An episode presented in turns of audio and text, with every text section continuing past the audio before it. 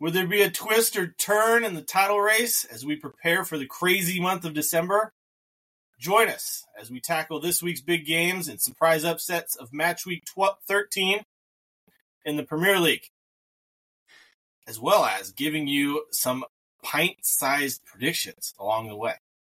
So grab your drink of choice, join the fun, and let's dive into the beautiful game with a side of humor and a cold one in hand.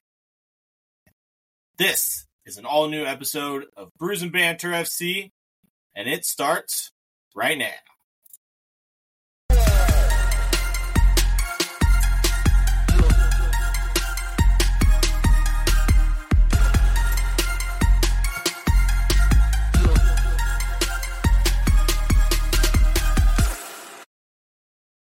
Match week 13, man. Match week 13. You almost slipped up there. Almost said 12. Almost did. I'm glad I caught that because I would have been a week late. We already done that one. Yes, we did. Yes, we did. But I see your can you got there, man. What are you drinking? I have Sierra Nevada's Celebration Fresh Hop IPA. It's a Christmas Christmas IPA. Hopefully that doesn't continue where I can't speak very well. Probably because I Well, haven't it had. depends it how many of those you've had. depends how many of those Zero. you had. I think that's my problem. Oh, there we go. We'll get that first sip in, man. Then you'll be talking nice. Yeah, How is it? six point eight percent. It's pretty good, actually. Spicy. Yeah, very malty at the front, so kind of heavier for an IPA. Doesn't really have a hoppy finish, which is weird. That's like good for you, isn't it? Very. So, uh, seven, uh, seven point eight. Seven point eight. That's that's a good score. I'm drinking Adams Pilsner from Single Hill Brewing. Where are they at? Can't see the can. They're out of Yakima, Washington. Yakima. Let's try it. I have not had this beer before. That is a very good, refreshing light beer. Nice. Right up your alley. I think it is right up my alley. Yeah, I think I'd give it an eight out of ten. It's a I would drink again, would buy again. So yeah, that is that's a good one. nice. That's a good score, my man. I would call With it like that- a Bud Light, but with actual flavor in a real beer. You know, not just And water. Actual alcohol in it too. yeah, not as much as yours. This one's at four point eight percent. So That's okay. You got twice as much, so that should Ah, count. there you go. something. Yes, it should. Speaking of good scores, let's get into match week thirteen. All right, man. We, we'll start off with the pretty much the game of the weekend, or the one that was hyped up to be the game of the weekend. Hyped. Hyped.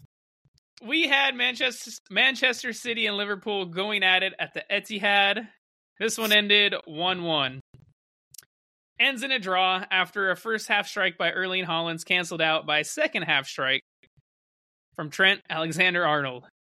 Yeah, man. Trent rocking the all new Preds. Predators going back to David Beckham style with the lip folded all the way down. I love those, man. I Dude, love them. I hated with the Beckham ones that were like chrome, but they're so crisp looking. Like they're just such the nostalgic feels in those shoes. For me, it's it's more of the Zidane was rocking those Yeah. Preds.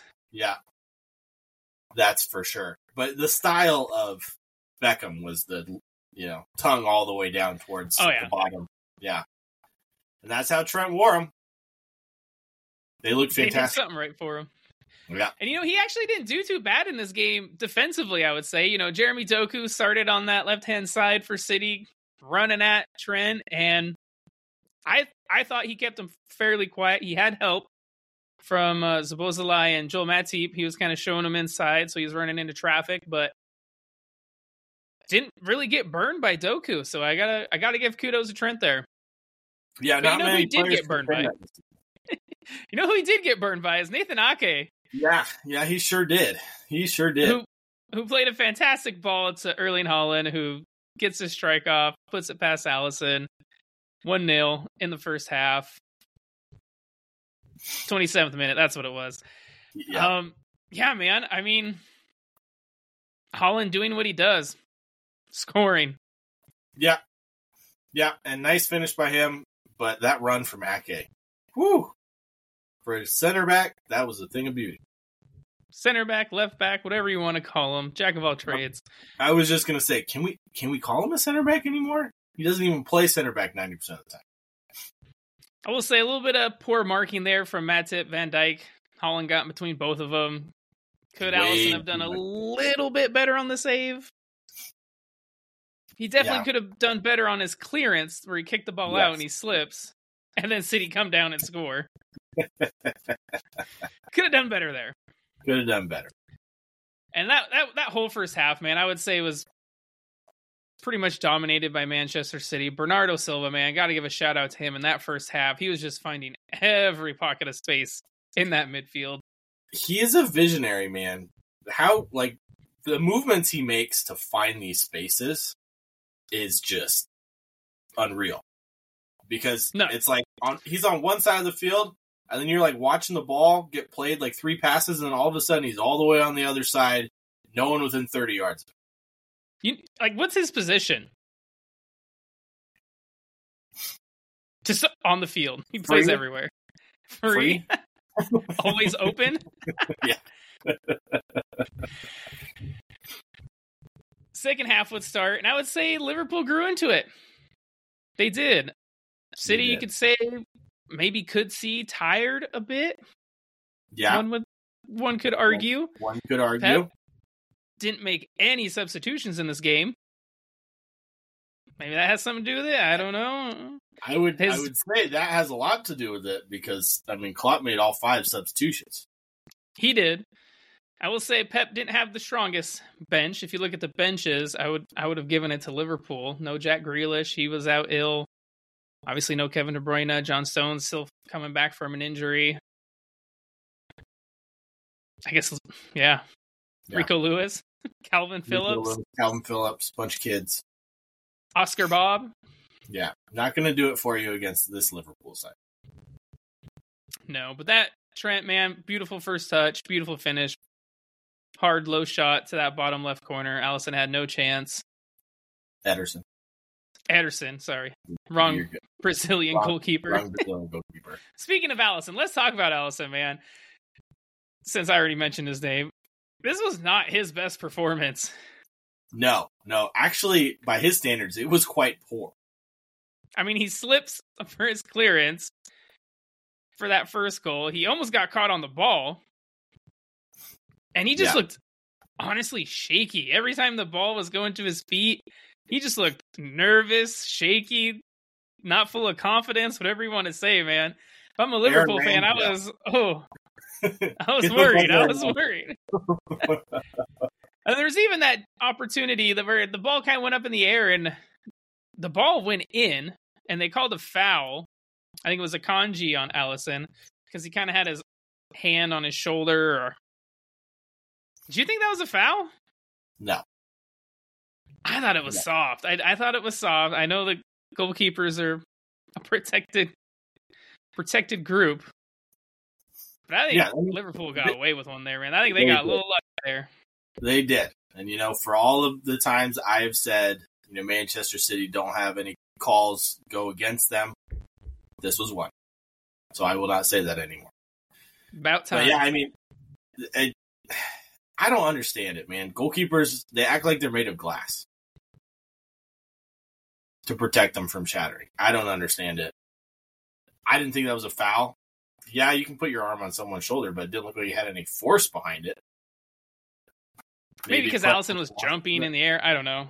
That's that's the only excuse I can give. But I thought it was soft. Yeah, me too. Pers- like, like I think if you know if it went to VAR, I don't think it would have got overturned for a goal, and vice versa. Because it was called a foul, I don't think it would get overturned Yeah, either. they're going to stick with the on-field call. Seems to be what they've done these days. It is. But yeah, I mean. Jurgen Klopp came out after the match, did his whole spiel complaining the players didn't have enough time to rest for such a big game, yada yada. But he also revealed that Alisson tore his hamstring. So Yeah, he did go down injured there for a second, pulling that, you know, grabbing his hamstring. So yeah, that tracks. It does. That result, man, it takes Manchester City out of first place, and we'll get to the first place team here in a bit. But big result for Liverpool. I mean, that's kind of showing where they're at. They're title contenders. They're Liverpool is just now one point behind Manchester City in third. And that's yeah, a decent result at the Etihad compared to last huge. season where they got thrashed. It's a huge result. I mean, City won 23 games in a row at home. It's their first draw in 24. For Liverpool to go to the Etihad, which has been, you know, a bugaboo place for literally every team in the Premier League, and get a point out of that, I, well done, Liverpool. I only applaud them. Yeah, I mean, well, we, I, I think this is a three horse race, but you know, the points on the board would say otherwise. How would they say otherwise? Well, Aston Villa is tied on points with Liverpool. So wouldn't it be a four five horse race? I think right now it is, but I bet by, by come here a little bit, couple months maybe. End of December. End of December. All of these teams play almost twelve games in the month of December. It's going to be intense. Well, we got this pick wrong. I picked City to win this. You picked Liverpool, and it ended in a draw. yeah, yeah. But I mean, it was both teams were good for a draw. I would say tale of two halves. Yes, it was. Yes, it was. Well, let's move from the top of the table down towards the bottom of the table, man. We had Sheffield United hosting Bournemouth, and they lost 3 1. Two Marcus Tavernier goals and a Justin Kluivert goal for Bournemouth. Saw them take all three points. And it was a late consolation goal from Oli McBurnie for Sheffield, which that was also their first shot on target. That Oli McBurnie goal, I think it was the 88th minute, something yeah, like that. Very, very late in the match. But let, us talk I mean, about this first goal, man. What a mistake from Foderingham to just hand the ball essentially to Justin Kluivert. Probably easiest goal yeah, ever.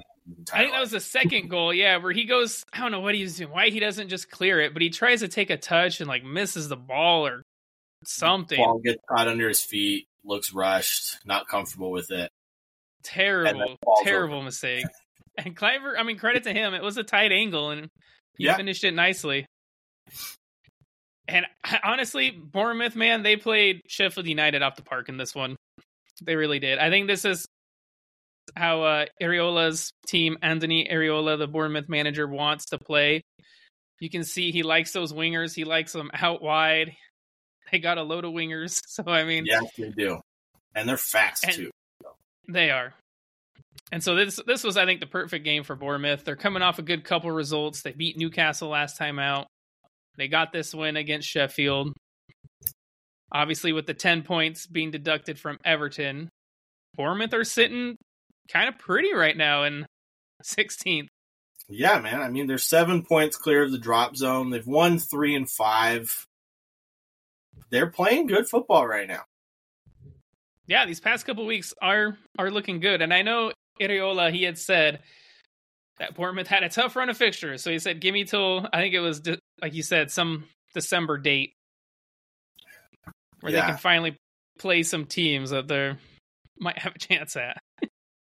yeah, I was gonna say I think they play. Yeah, they play Villa at home next, so that'll be a tough one for them. But they'll get a string of games here where they play some of the bottom half of the table. Yeah, so they get like Crystal Palace, Luton, Forest, Fulham, all before the end of December. Yeah. Yeah, so games that they keep playing like this, I think they'll, they'll be fine. Yeah. And honestly, the opposite could be said for Sheffield, man. Uh, they sit 18th. They defend poorly. They make mistakes that cost goals. And honestly, they're going right back to the championship. Yeah. I mean, they are terrible going forward. Some games will be gifted with some goals. But other than that, man, they can't create nothing going forward. They're unorganized, especially when they get caught on the counter. And I'm sorry, Foderingham. I don't think you're a Premier League goalkeeper either. So. Well, not only that, but I mean, who's the manager? Heckingbottom, I think, is the manager yeah. of mm-hmm. Sheffield. I don't know how long he lasts, man.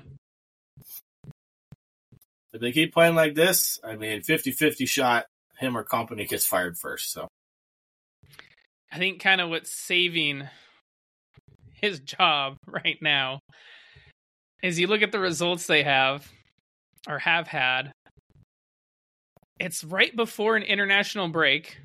They get a good result. So, for example, before the international break, they got a draw against Brighton. And they won their game before that. I and they won their game before that against Wolves. There you go. Uh, before that, they had that good result at Everton before that previous yeah. international break. Yeah, and I mean, how big is that looking now? and so it kind of buys them some leeway, but typically it's right before an international break, a club will fire a manager so they can bring someone new in. And so yeah. he's you're getting that kind of vicious cycle where he should be fired, but then he gets a couple results. Should be fired, but then he gets a couple results, and it's going to hurt him. And they're going down, man. I think I will. I will say it right now. Sheffield United 18th or in the Premier League. they finished 18th or 19th. yeah, it's going to be one of those. Sorry, 19th or 20th. It's between them and Burnley. Who's going to be is. worse? I think Sheffield are worse, but we'll see. I agree. All right, well, let's move on, man. Nottingham Forest, they hosted Brighton and this was a fun game, had all kinds of controversy, oh. all kinds of goals. This one ended 3 2 to Brighton. And Brighton finally get a win, man, after three draws in a row. How badly God, did they, they need that? needed that result, too. They hadn't won in what? A couple months, it seemed like. I think it was September, was the last time yeah. they won. Yeah. Yeah. So they desperately needed that before getting into a run of fixtures but what they didn't need in this match was a red card. And a stupid. No, they did we'll get a red card. Lewis Dunk in the 73rd man. Two yellow we'll cards for dissent and the same like 30 Within seconds. Yeah. It was yeah. For the leader of your team, I mean, come on, man, you got to be smarter than that. Just walk away. It wasn't even that bad of a call. Just walk away. Well, let's let's go over the goals in that game. It started off fast. Anthony Elanga gets a goal early in this one, three minutes in. Morgan Gibbs White would get a pen. And uh, Brighton, they would get goals from Evan Ferguson. And then two goals from João Pedro, his second goal coming from the spot. But yeah, I guess let's let's talk about that PK that was given to Forest, the second goal. Was it a PK for you? It was kind of, I mean, the referee didn't call it. VAR went back and looked at it. And I was, when I was watching this, man, it took at least two minutes from when the foul happened when it was deemed a PK. Two minutes had gone by. Like they had been playing, they stopped the game finally. The ref went over to the monitor, and it was just. And then on that one, I don't know if that's a clear and obvious error. It's it it probably is just about a foul. I, I would agree it probably was a foul, but a clear and obvious error, I don't know. Yeah, I mean, when you slow it down enough, yeah, sure, it looks like a foul. But with what the ref said on the field, I would have stuck with it, and especially if it's that long in between. No, no, stick with the play on the field. Just keep doing what you're doing. Business there was another one that I watched. It was a foul, and then by the time the play happened, like the foul actually occurred to the time the PK was taken, was four minutes. It was, yeah, something ridiculous. But I guess that's what we have to deal with now for the right calls, air quotes, to get made. Yeah, but your I boy, mean, if it took if it took this long, and you know, they got the call right every single time, you'd never hear a complaint from us, but because they get it wrong so often. I wouldn't say this one was wrong, but it just no. I'm just saying in the grand scheme of yeah VAR, they get a lot wrong, and they shouldn't. But you're you're one of your favorite teenage boys, man. That sounds dirty, gross. Sorry, I said that. Regret it immediately. one of your favorite young players. How about that? Yeah, yeah, Ferguson, man, with a nice finishing goal for Brighton. Dude, he's going to be a player. Give him a couple more years. I think he definitely needs to stay at a team like Brighton for at least another year, for sure. I, I think two, maybe three. I think he needs to be able to get his feet under him, become more consistent, stay healthy for a long period of games. And then I think Brighton can be like, all right, you can go for 100 mil plus, whatever. But speaking I, I of just, staying healthy, man, Brighton are hurting with injuries right now. yeah, No Estupiñán, no Mitoma, who you can tell they're missing down that left side. Solly March is out for the season. Danny Welbeck's out. well, I mean, Ansu Fati he- came off injured in this game. yeah, Danny Welbeck's always hurt, so whatever. Lewis Dunk got a red card. They're hurting. They're hurting right now. But I got that one right. I picked Brighton. You picked Forest. So kudos to me. Yeah, kudos to you. All right, well, let's move on to the bottom dwellers in the Premier League, man. Burnley hosted West Ham. Burnley were up 1 0 until the 86th minute, and then they absolutely crumbled. Crumbled, they- man. Took a poop right in the middle of the pitch. Their first goal came from Jay Rodriguez from the spot. Looked soft. Kudus fouled Koleosho. They also had a shout out in the first half. Koleosho was fouled from uh, Sofian Coufal. I think, this is, I think that's his first name. Mm-hmm. I thought that one was more a PK than the second one, maybe, but I don't know. That one is one I'm on the fence. I was on the fence about that first no call for a PK. So I think they just about got it right. What are your thoughts? I mean, in the grand scheme of things, calling one a pen and one not, I think is probably fair. But I mean, you don't think that while you're watching it live. So No, or if it's one of your te- if it's your team. yeah, exactly. As we've seen from you know Arsenal games. So um, I'm gonna I'm gonna deflect and say, uh, how good was Koleosho? Holy cow! Man, is Burnley's only attacking threat. I mean, Oh, Vincent he's so- He's so good on the ball. I he mean, is. He's quick. He's fast. And honestly, Vincent Kompany, he wants to play this expansive brand of football, and they're getting burned from it, man. Burned. burned all the time. West Ham, man, their two goals. Kudus, Kudus was just involved in every goal. He committed the foul. He sends a very good cross in that gets turned into an own goal. And then he has another lovely cross in for Thomas Souček, who has a lovely volley in the 91st minute. And all three points, man, go to the Hammers. Burnley, they suck. dude, they're so bad. And, and like know you, they- want to get, you want to have hope for them when they take the lead, but like, if you have more than thirty minutes of football left and Burnley has the lead, you better believe that they're going to give it up. It's going to happen. They just don't have think- the quality. They don't have the legs, especially coming off the bench. And man, they are just so bad defensively. They're just they just give up goals left and right. Like West Ham didn't even get out of first gear. Mohamed Kudus looks like a world class signing for West Ham.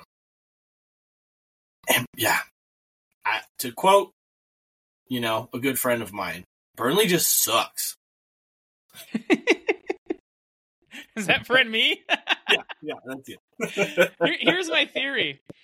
Burnley did so good in the championship that they're not going to fire Vincent Kompany. They're just going to keep him around for when they're in the championship next year. They can play well there. I mean, that's a good shout. They'll break Derby's record of, you know, less than 11 points if they do that, but, you know, at least they'll set some championship records on their way back. Well, I don't know if they'll break Derby County's record. They're at four points, but I mean they're they're on pace to not do very well. Let's just say that. And speaking of a team that's doing well and in that relegation fight and was promoted, Luton Town beat Crystal Palace 2 1, baby. All three This goals would come within This is me 10 minutes. sir, you might have been onto something. I might have been You know- onto something for my Premier League prediction of Luton Yeah. surviving. We'll see. It's Yeah. early. I It am is early. It's not optimistic. Yeah. But all three goals came in 10 minutes of each other in this one, man. Palace thought they had the lead in the 66th after a fantastic ball over the top from Mr. Michael Olise, who was back for this He's game. back. To Ed to Edouard, but his deflected shot kind of bounces and then it hits his hand and then he finishes Man. it again. It was so unlucky. Like, yes, the motion of his hand makes it look like he like Oh, he intentionally it did it. intentionally. It deflected Right. all over, it hit his hand Yeah. and just Yeah, it's so unlucky that the ball just came up and hit him in the hand. But you know, as Luton Town, you need a bit of luck to win a match. So they got That is right. That is right. Luton would actually take the lead in this one in the 72nd. Teden Mengi in the 72nd man off a corner kick gets on the end of it. 1 0 to Luton. Palace, though, would equalize through a golazo, man, from Michael Olise. Curler. expect from him, man. Curler, Worldy, worldy. curler.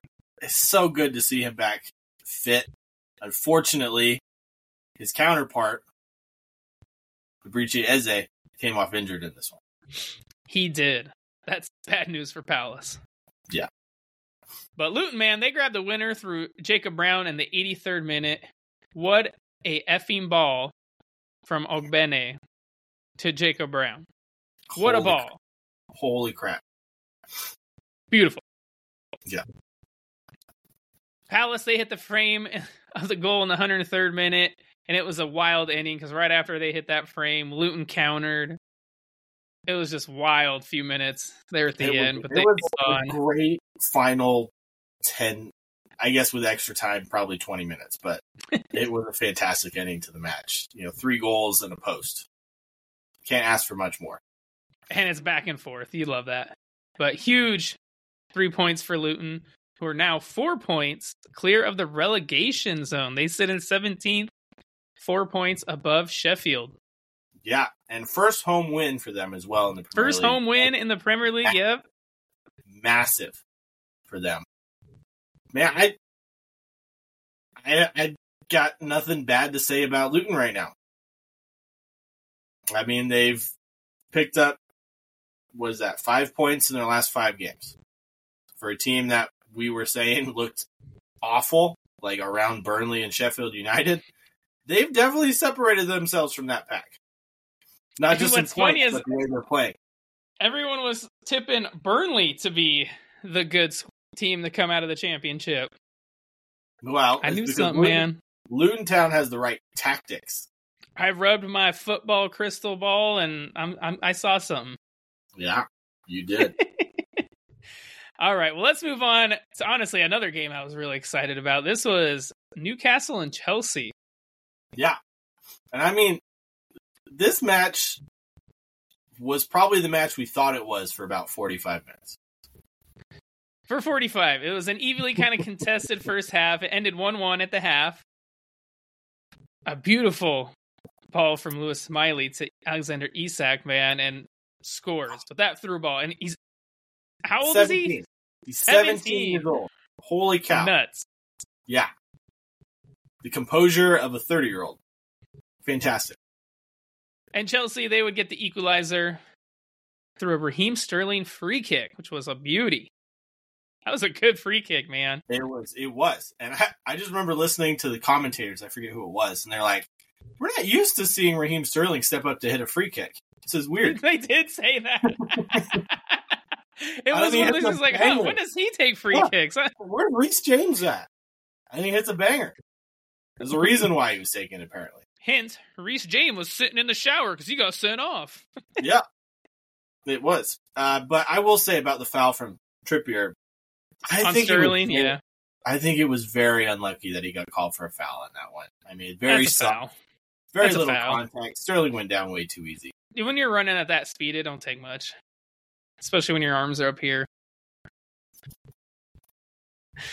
Run like a T Rex. However, he runs, he runs funny, man. Cracks me up. It is funny. Yes. Reminds me of another player that we played with that would run like that. Back in our college days, that that guy ran funny too. Uh, moving on though.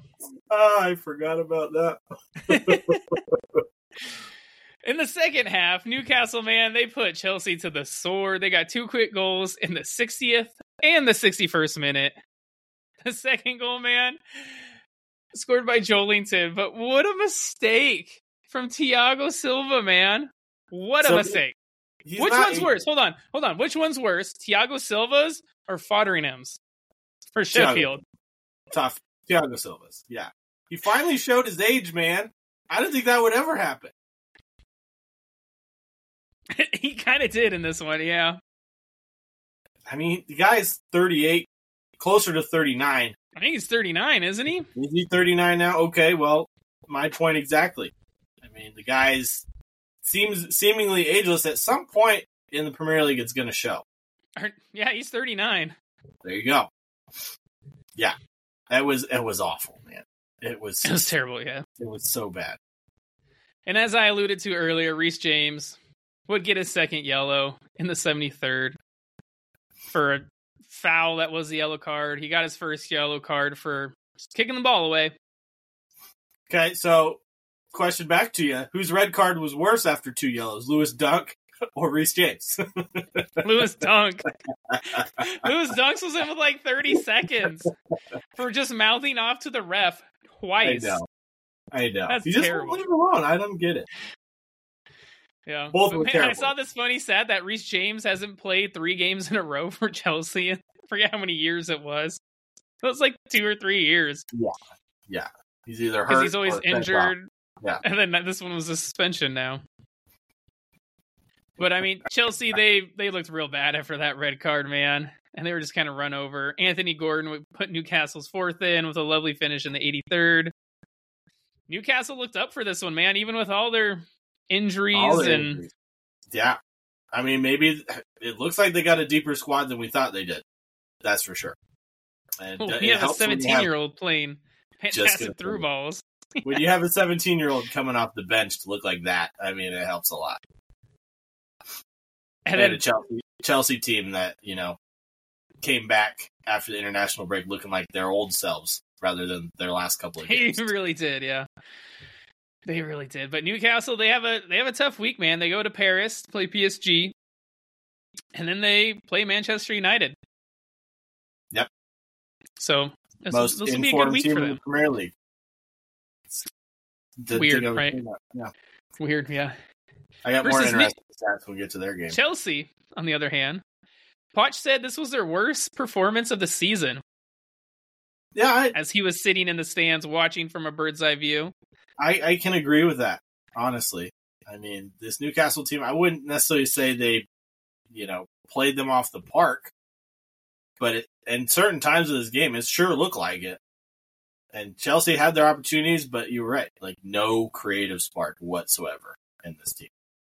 I, I was- don't know where it's going to come from. There were some in- interesting uh, inclusions in that Chelsea squad.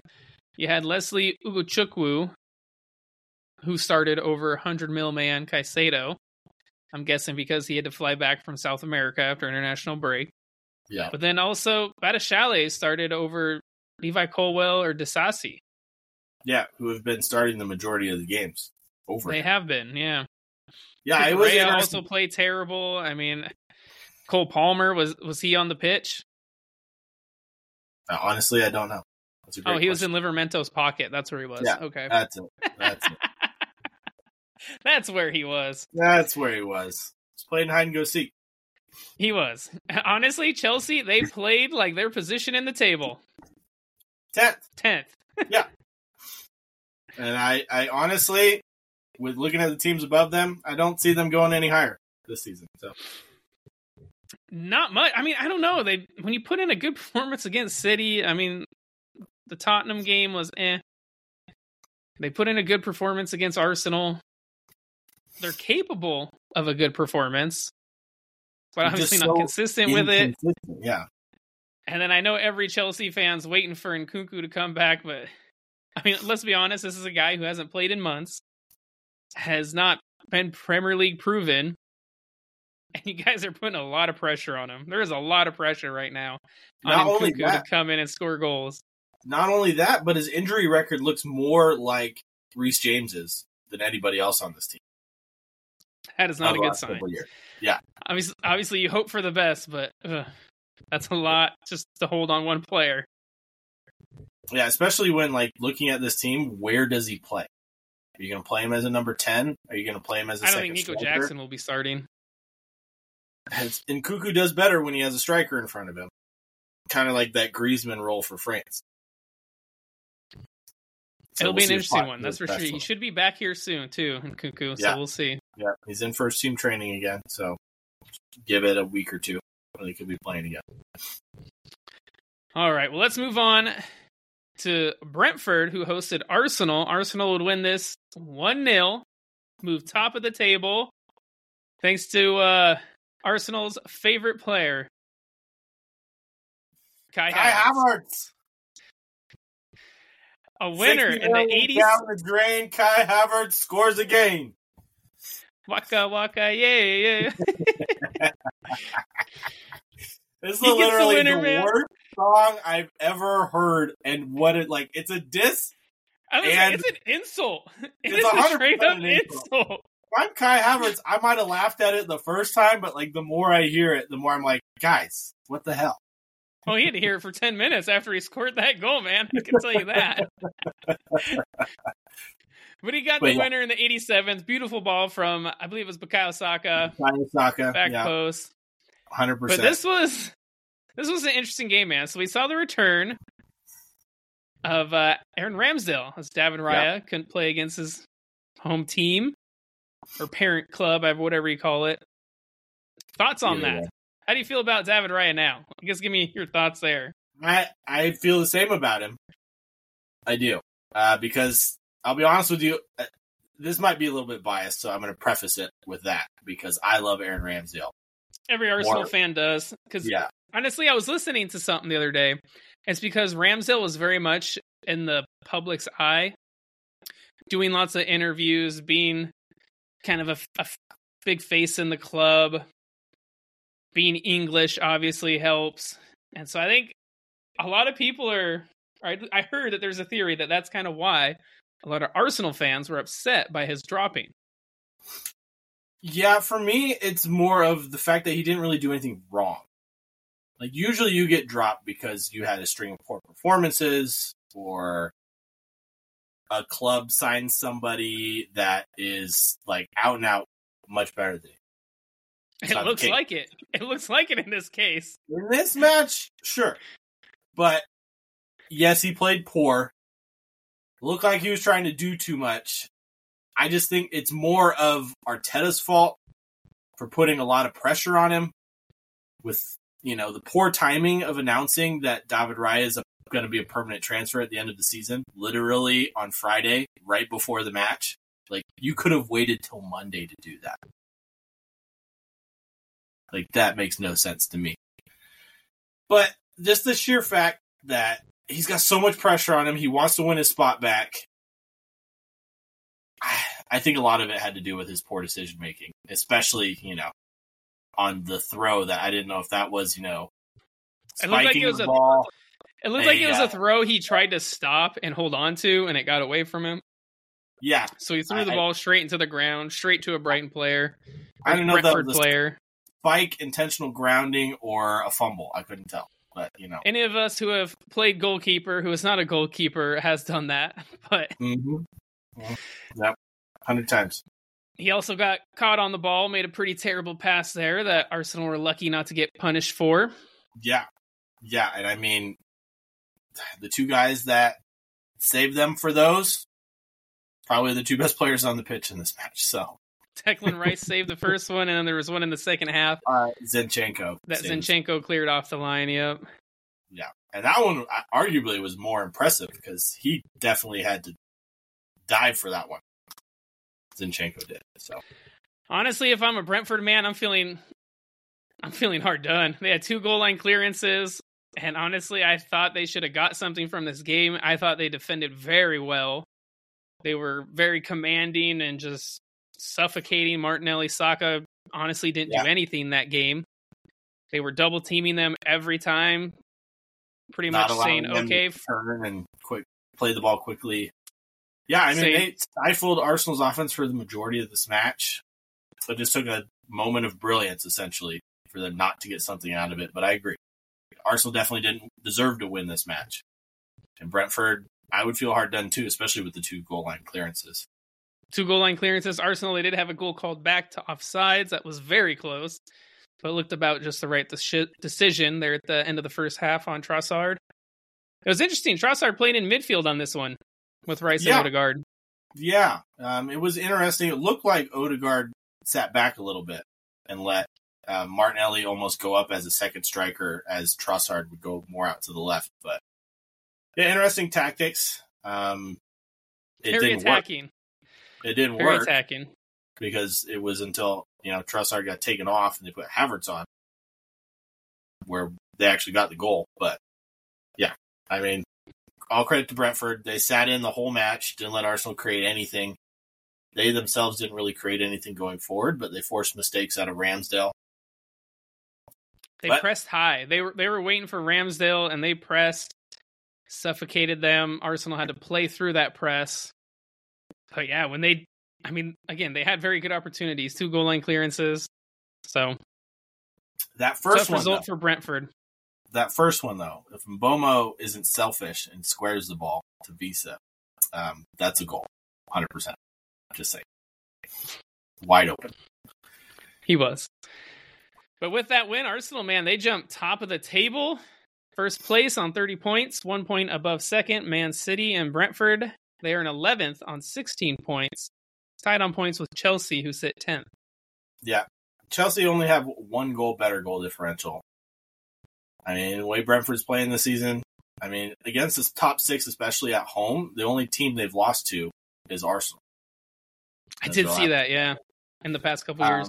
So they got they could have a lot of confidence after this match, even though they lost. And Arsenal, I mean, if you're going to be champions, you got to be able to dig one out, even if you don't deserve to win. You got to get the three points no matter what. Especially after City and Liverpool drawing earlier in the day. All right, well, let's move on to another North London club, Tottenham, as they hosted Aston Villa. This one ended 2 1 to Villa. And honestly, what a game of football this was. Oh, Entertaining, oh, back and forth. It was it was this, just a good game. If just one person could learn how to stay on sides, this one would have been like seven goals. You're not wrong. that that was what it what it came down to is yeah. I mean Spurs, they went up first off of a deflected shot from Giovanni Lo Celso. What a strike it was. It is unlucky for Martinez that it was deflected because I think he would have stopped it. But yeah, what a strike. That's a difficult angle to hit the ball for Lo Celso. Spurs, they honestly, they for me, they dominated that first half. They were definitely the better team. Probably a little unlucky, unlucky not to be 2 0 up for halftime. Villa, they got a free kick. Free kick goes into the box. Spurs playing that high line. Comes back to haunt Pau Torres, man, puts in a thunderous header right before halftime. Not just that, dude. What a ball by Douglas Luiz. I don't think this ball got above the crossbar. And he hit it from 60 yards out. Right on his head. Holy cow. Yeah. That's good though. Pau Torres, he had missed a sitter earlier in that first half, so glad he made up for it. Mm-hmm. Mm-hmm. And then, I mean, this game had everything, man. Hitting both teams hit the post. Kulusevski, man, missed a sitter in the first half. Both goalkeepers making fantastic saves. I will say Emmy Martinez was definitely the busier. Had a fantastic double save that had a beautiful save, man, from Højbjerg from, I don't know, 20 yards out. What a save. Beautiful. What a save. I mean, there were 33 shots in this match. It was 18 for Tottenham and 15 for Aston Villa and Tottenham had I think seven or eight shots on target to Villa's five. And it's just like, yeah, both teams. There's like no midfield, just defense to attack the whole time. Or it was. And as I mentioned, Spurs dominated that first half. Emery, man, he made some changes going into the second. Brought off Matty Cash, who was on a yellow. A little lucky, maybe not to have been a red mm-hmm. for another rash challenge. And he brought off Moussa Diaby and put on Youri Tielemans. And that definitely well, changed things up. That was a fantastic tactical move because Villa got the winner, man, through Ollie Watkins. Assisted by none other than halftime substitute Youri, Yuri Tielemans. what a finish though yeah. from Watkins, man. I mean, he oh, is yeah. in form right now. That's for sure. Yeah, I mean, I would consider him one of the best English strikers right now, especially with Ivan Toney out. But I mean, when it comes to technique, man, Ollie Watkins has got it. He he's playing good. Yeah, no doubt about that. And this win, huge for Villa as they jump Spurs now. They moved into fourth place, as you had mentioned, on 28 points. Spurs, this drops them down to 26. This is their third loss in a row. Yeah. Yeah, man. And they play Man City next. Did Tottenham peak too soon? Are they are they looking like they lost their legs? Is this the uh, spiral that all their fans were looking for? I think I think so. So here's what I'd so. say to that. I still think Spurs will finish above Villa come into the season. Uh, the reason I say that is because when you see the starting lineups for both of these teams, I think Spurs is better. When you include James Maddison, Micky Van de Ven, Romero. I mean, Spurs in this game were playing with four fullbacks in their defense. I mean, I think that's obviously a sign to Eric Dier. You're not going to get any playing time. You should probably leave. But I think a healthy Spurs team is better than that Villa team. Um, I think when they get those players back, they will again. You'll start seeing those results. But again, they are a thin squad right now. Their first eleven is good, but then after that, it, it slims down real quick for Tottenham. I mean, you saw Bentancur; he had to come off injured in this game again, which is a huge blow. Mm-hmm. And so, I, I, again, I think a, a full strength Spurs squad versus a full length Villa squad. I do think Spurs are the better team. On paper, yes, I think Unai Emery's got this team purring. When they face each other next, it will be at Villa Park, where it is a fortress for them. But I just I got to give credit to Unai Emery, man. He's doing a wonderful job at Aston Villa. And you know, someone here might have been looking at their football crystal ball, predicting that one Aston Villa will finish in the top four. Just say. Here's here's what I'll say to that is I don't think anyone expected Spurs to have the start they did. No. I think no. everyone thought I, this was a project. I, I predicted them to finish tenth this season. So I will give credit where credit is due. The first ten games of their season was absolutely fantastic. Since then, not so much. But question for you, because I heard this recently. It was quite a debate. If Unai Emery coached Arsenal last season, would they have won the title? Probably not, because I think the real issue was William Saliba being out.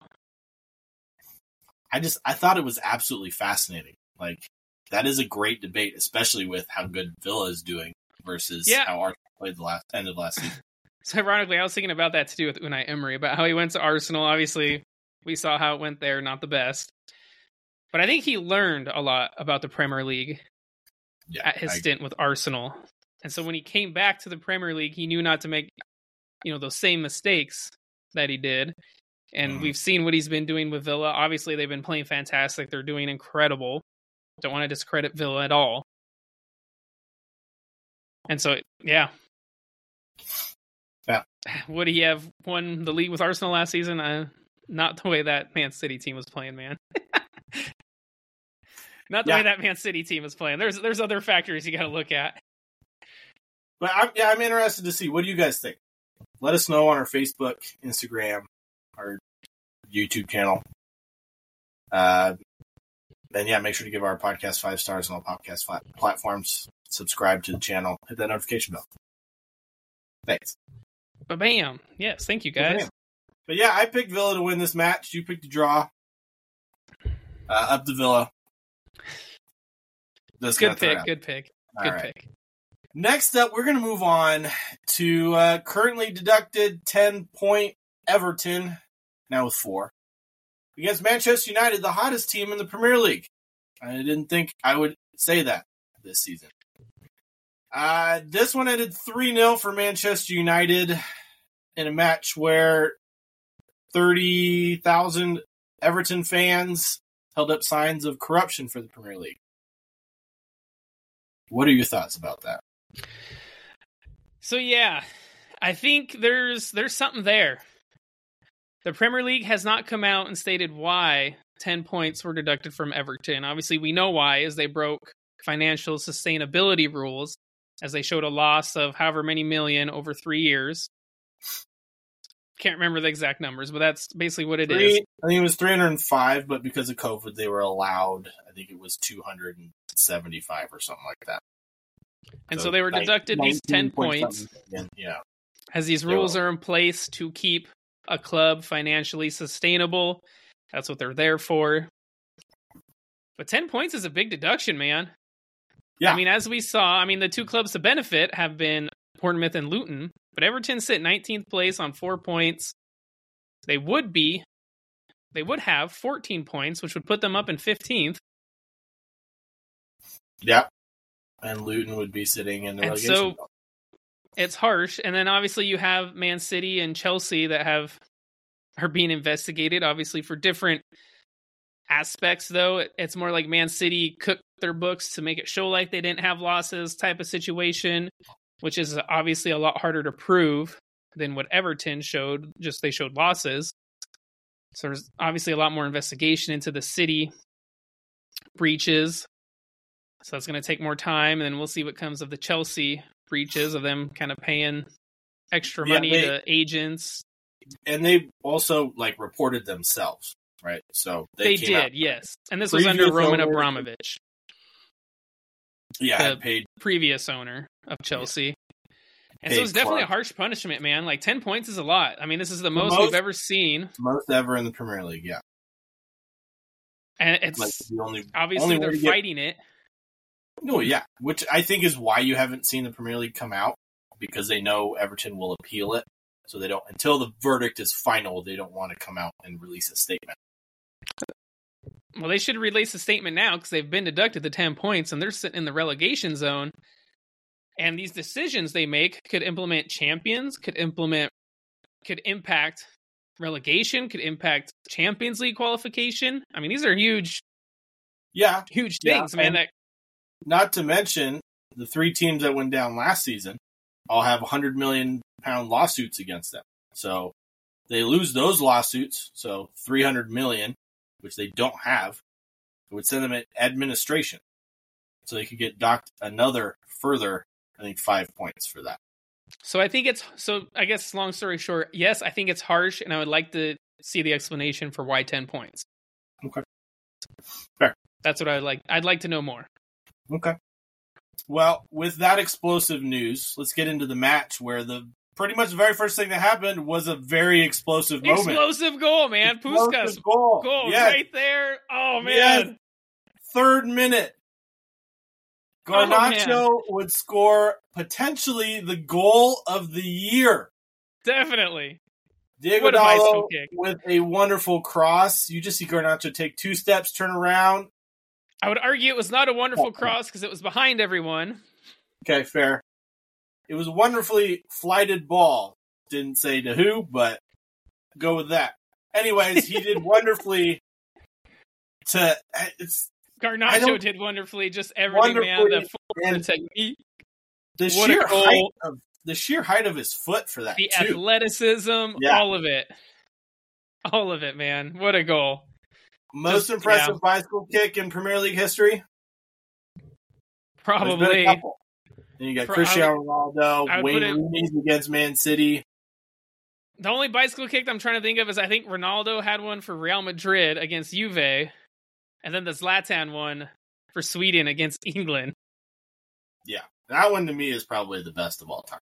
But just from how Yeah, I far mean- out he was, yeah. Yeah, But and this I- one, man, oh man, amazing, amazing. yeah. And, you know, Pickford's shot stopping ability, he got nowhere near this one. He was at full stretch. So He wasn't Yeah. getting anywhere near it, man. yeah. Other than that, both teams were poor. Especially so I would say after after that goal, Everton really did grow into this game. They created chances. I mean, Doucouré missed a sitter. Calvert Lewin missed a sitter. McNeil missed. the, the Doucouré I mean- one, man. I don't. Again, right back to what we said before. Sometimes maybe good, sometimes maybe shit. He was shit in this game. That is for sure. they created chances, they didn't score. Man United were not the best. Um, I will say their young 18 year old holding midfielder was it Mainoo? I believe is his name. Yes, fantastic. Hot, hot damn, he looked cool, calm, composed, just like he Yeah. had been playing that position for for forever. Man, Kobbie Mainoo, that's what his name is. Yeah. Which Had a goal line me- clearance. Leads me, leads me to think if you've had him on the bench all season, why Erik Ten Hag have you not played him? So he was playing point. preseason, but he got injured. So I don't know how if that's still been the case or what. But yeah, guy looks good, man. 18 years old. Another Found your. Casemiro replacement right there. There you go. There you go. And it might be time for him now rather than later to replace Casemiro. Yeah, Everton would have their chances, but ultimately United would get their second after VAR would judge Ashley Young to have tripped Anthony Martial in the box. Rashford would step up and put it away. Originally, this was not called a penalty. VAR would reverse the call and call it one. Which call was correct, Targo? The original I think it was a call or the final decision? It was a foul. He catches him on the thigh. Yeah, I, I thought it was a little soft, but yes, it was. It was. I, I agree. It was a foul. I think this was the one I, I had mentioned where it took four minutes from when the actual foul happened forever. to when Rashford actually stepped up to take it, and then I guess good showing of captain captaincy from Bruno to give it to him. Mhm. Maybe. He definitely Maybe needed the not. confidence. So here's what I'll say. Yes, Rashford needed the confidence. Bruno gives it to him. But if Rashford misses that, oh, oh, I mean, it's the good thing he same, same situation as Kai Havertz, and I don't I know. disagree because Arsenal had that game in the bag. We're up what two, three nil. This was one nil. This was Yes. only one nil. Yes, I'm. I'm saying more is in not terms over, of more in terms of giving a player confidence, not. but it is not the how the same because this was only one nil. Man, I mean, if he misses that and Everton were to score, which they looked like scoring but couldn't, yeah, yeah. United get their dangerous, third dangerous situation, man. Dangerous situation is all I'm saying. very much, especially all of the emotion surrounding the match. I agree. United would get their third after some lovely interplay was finished by Anthony Martial with a lovely chip over Jordan. Oh, Pickford. just lifted it just right over the outcoming Yeah. Pickford. wonderful ball by Bruno. And I'll be honest with you in this match. I think Anthony Martial might have been the best player besides Kobbie for uh, United, which is shocking. Anthony Martial, man, I don't know what to make of him. he just He looks had a good like he game for doesn't care. He just looks Yeah. like he doesn't care, like his facial expressions, the way he runs. I don't know. But I good mean- for him getting the goal. I mean, honestly, all three Man United attackers got a goal. They needed that. This was great for them. Yeah. Um, my opinion, the passing in this match was so poor. I thought for a minute I was watching a League One match. Just all over the place. I don't. Some balls I was like, "Who are you passing it to?" It, like ten yards away from the intended player. I didn't get it.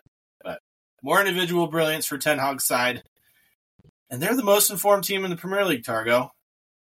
They are. Yeah. Um. Yeah. I'm We've been harping that. on them. I- Obviously, they've they've had some issues, but they're getting the results. I mean, that, that that's you can't deny that they're getting the results. Their play might not be the best, but they're sitting pretty, man. They're I mean, not super pretty, but they're in sixth place. They're only six points behind leaders Arsenal.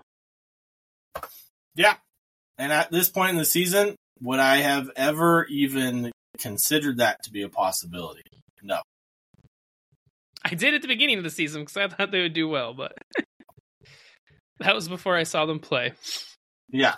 So, Erik Ten Hag steering the ship, correct? For the most like it. part, Yeah. So, you picked United to win this one. I picked Everton. Good job. woohoo! Woo. Next up to the Monday Nighter Fulham against Wolves. This one would end 3 two to the Cottagers. Wolves denied again to yet another late questionable VAR call. It was a foul. I said questionable. I didn't say it was wrong. okay. but questionable to Wolves fans, then, huh? Yes, yes. Alex Iwobi, though, former You're gunner. a Wolves would- fan. Look at you got a W on your hat and a W on your shirt. You're a Wolves fan tonight. I didn't know if you could read, but that says Washington, as in the Apple Cup champions. Anyways, no one listening to this actually cares about that, so I will stop. Alex Iwobi would put the Cottagers ahead inside of the first 10 minutes. I believe it was the seventh minute after some great play by Fulham. Honestly, Fulham came out flying in this game. Yeah, Raul Jimenez should have scored like in the first minute. I think it was literally, yeah, I was going to say like 60 to 90 seconds before this happened. So it was, yeah. Wolves came out, or not Wolves. Fulham came out flying, Fulham came out scored in the seventh minute, yeah. fine. Yeah. And then Wolves grew into the game. Yeah. Hwang Hee Chan would hit the crossbar in the 14th minute off a wonderful counter. I never really thought the ball was going in, but did well to hit the crossbar.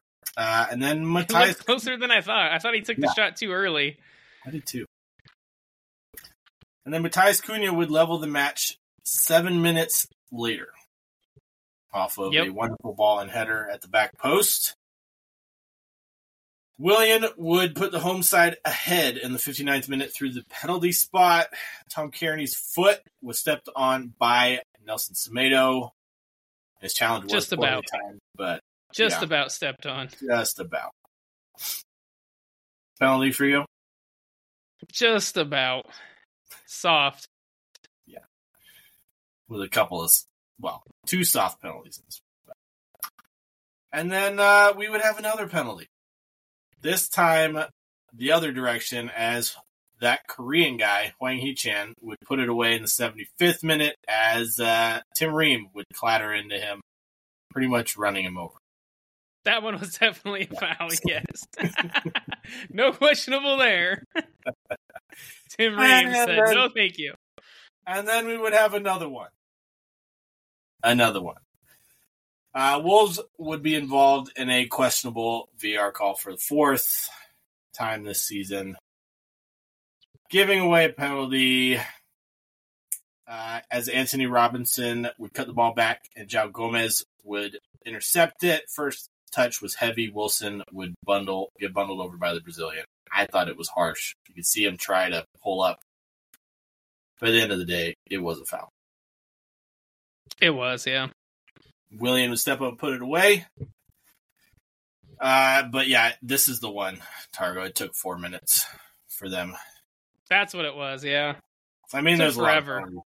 And then, uh, yeah, that was it. Wolves. I also thought Carlos Vinícius, man, was lucky to be on the field. So he and Kilman, Wolves defender, you know, they're down on the ground as Venusius stood up. He hits Kilman in the like nose mouth area with his forehead. This was in the 87th minute. I thought he was a little lucky to be on the field, if I'm being honest. He only got a yellow. Yeah, and I mean, he he stayed standing up and just pretty much put his arms up, asking the ref what the hell. I think if Kilman pulls a, a Bruno Fernandes and, you know, holds his face, going down, crying, I bet air, lands on the ground. Yeah, I, I think I think you're right. I think he would have been sent off at that point. But yeah, I mean, first Premier League match where they had four penalties and all four were scored. Three to two for Fulham. This was a pretty good game too. Yeah, I thought for uh Matheus Cunha's goal, man. Oh, what's that defender's name or midfielder's name? Bellegrade, Bellegarde. Yeah, Bellegarde. He took Robinson through the spin cycle, man. Put him through the Yes, spin cycle before he crossed that Yeah. ball in for Cunha to head in back post. so that was. I always watch the Americans see how they do, but Wolves, As man, they sit in 12th, and that win for Fulham takes them up to 14th. So that Yeah, man. Fulham needed that win. They did. You know, three teams, four teams tied on 15 points now. Two teams with 16. So any one of those teams could jump up into 10th place with a victory next week. Yes. All right, so let's move on. I made a prediction on the last episode about Juventus and Inter Milan as they went head to head in Serie A this weekend. I said Juve would get points off of Inter. And they did, as they drew 1 1 in this game. I was right. They got a 1 1 draw at the Allianz Stadium in Turin. Dusan Vlahovic scores the first for Juve after he originally wins the ball from Denzel Dumfries and he plays it out to Federico Chiesa, who then crosses it back for Vlahovic, and he has a first time lovely take and finish. He made it look easy. That is not an easy yeah. finish. No, it's not, especially ball coming across your body to put it inside of the far post. Yes. And especially the driven ball by Chiesa. Yeah, wonderful finish. Looks like he's finding his form finally for Juventus. And what a difference Federico, a healthy Federico Chiesa makes for Juventus, man. Yeah. But Inter, they oh, do oh, equalize through honestly lovely build up play from the goalkeeper to attack in a matter of seconds. And that man, man, Lautaro Martinez scores 13 goals in 13 games in Serie A. Guy's on fire. On fire. If only he could do that for them in the Champions League. well, they're not doing terrible in the Champions League. I mean, no, they're sitting no. second in their group. They're they're going to qualify. But yeah, I mean, honestly, Marcus Thuram looks like one heck of a signing. I think he, the way he plays, allows Martinez to score all these goals because Thuram's definitely a runner off the ball, running into space. And yeah. it allows Martinez to kind of sit there and goal and have these finishes. Yeah, it allows him to play a little more free as far as his positioning goes. Um, and Thuram, as you just said, one of his best qualities is to pull the defenders out and then run onto it, giving him much more space. So no more doubling Lautaro Martinez for most teams, and he's reaping the rewards. And I will say, I'm going to say it right now: Federico Dimarco, top three best wingbacks in the world. Yeah, I mean we saw it last season. It's lightning quick, can dribble past pretty much anybody, and he plays in wonderful balls into the box guy can pass, man. He is such a great passer. He's quick. Yeah, I love watching him play as a wingback. And even Denzel Dumfries, I feel like has stepped up his game as a wingback. Yes, he has. But Serie A, man, heating up a little bit. Inter Milan still sitting in first on 32 points. Juve in second on 30 points. And then yeah, AC man. Milan back in third on 26 points. Yeah, Juve coming back for redemption this season after uh, pretty much being in the lead for the league all season and then getting dock points. Well, they weren't in the lead, but they were towards at least Champions League. Yeah. but yeah, man, good pick. Um, I didn't know who to choose, so I went with uh, you on that one, and we both picked a draw. And I'll be honest that I followed your suit because I didn't have anyone that I favored. So all right, You've been defending well. So good picks. Let's get into the rest of our uh, pint sized predictions from uh, last week. You uh, you did get the Juventus and Inter Milan one. I had a bunch, so let's get into mine. All right. Okay, let's get into some yours. Were, some were maybe good and some were maybe shit. So Jurgen Klopp complained before and after the game about tr- the amount of games and the travel for players. And we Let's all be honest, that one was a gimme. Yeah. Um, Everton beating United. Nope. Liverpool beating City. Nope. VR make a questionable call on that one. Possibly. Nah, maybe I guess the Alisson. Yeah, you could yeah. argue, but the, the, not not the way I thought. The other way around. I did get Villa beating Spurs.